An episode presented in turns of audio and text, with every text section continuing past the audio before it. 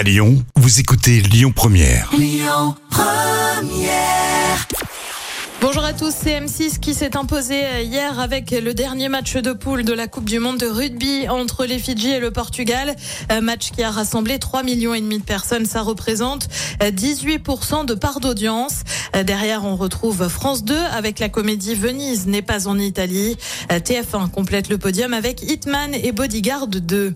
La France a un incroyable talent de retour. C'est prévu pour une 18e saison le 24 octobre. C'est toujours sur M6.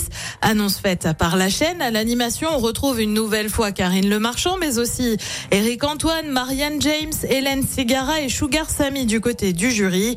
En revanche, plus question de voir les faits et gestes des jurés en dehors des auditions. Le nombre de primes devrait également être rallongé pour passer de 9 à 10 émissions, avec comme à chaque fois des personnes qui bluffent par leur talent.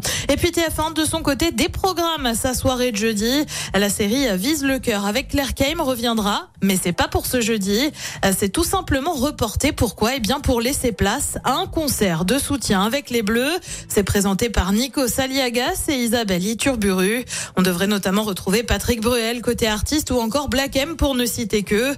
On le rappelle, les Bleus sont désormais en quart de finale de la Coupe du Monde de rugby. Le dernier match face à l'Italie a rassemblé 13 millions de téléspectateurs sur la une. Côté programme, ce soir sur TF1, justement, on retrouve Cannes Police Criminelle avec notamment Shaim au casting. Euh, sur France 2, c'est une série aussi avec Infiltré. Euh, sur France 3, c'est le film Les Frères Sisters. Et puis euh, sur M6, comme tous les lundis, c'est L'amour est dans le pré. C'est à partir de 21h10. Écoutez votre radio Lyon Première en direct sur l'application Lyon Première, lyonpremière.fr et bien sûr à Lyon sur 90.2 FM et en DAB+. Lyon Première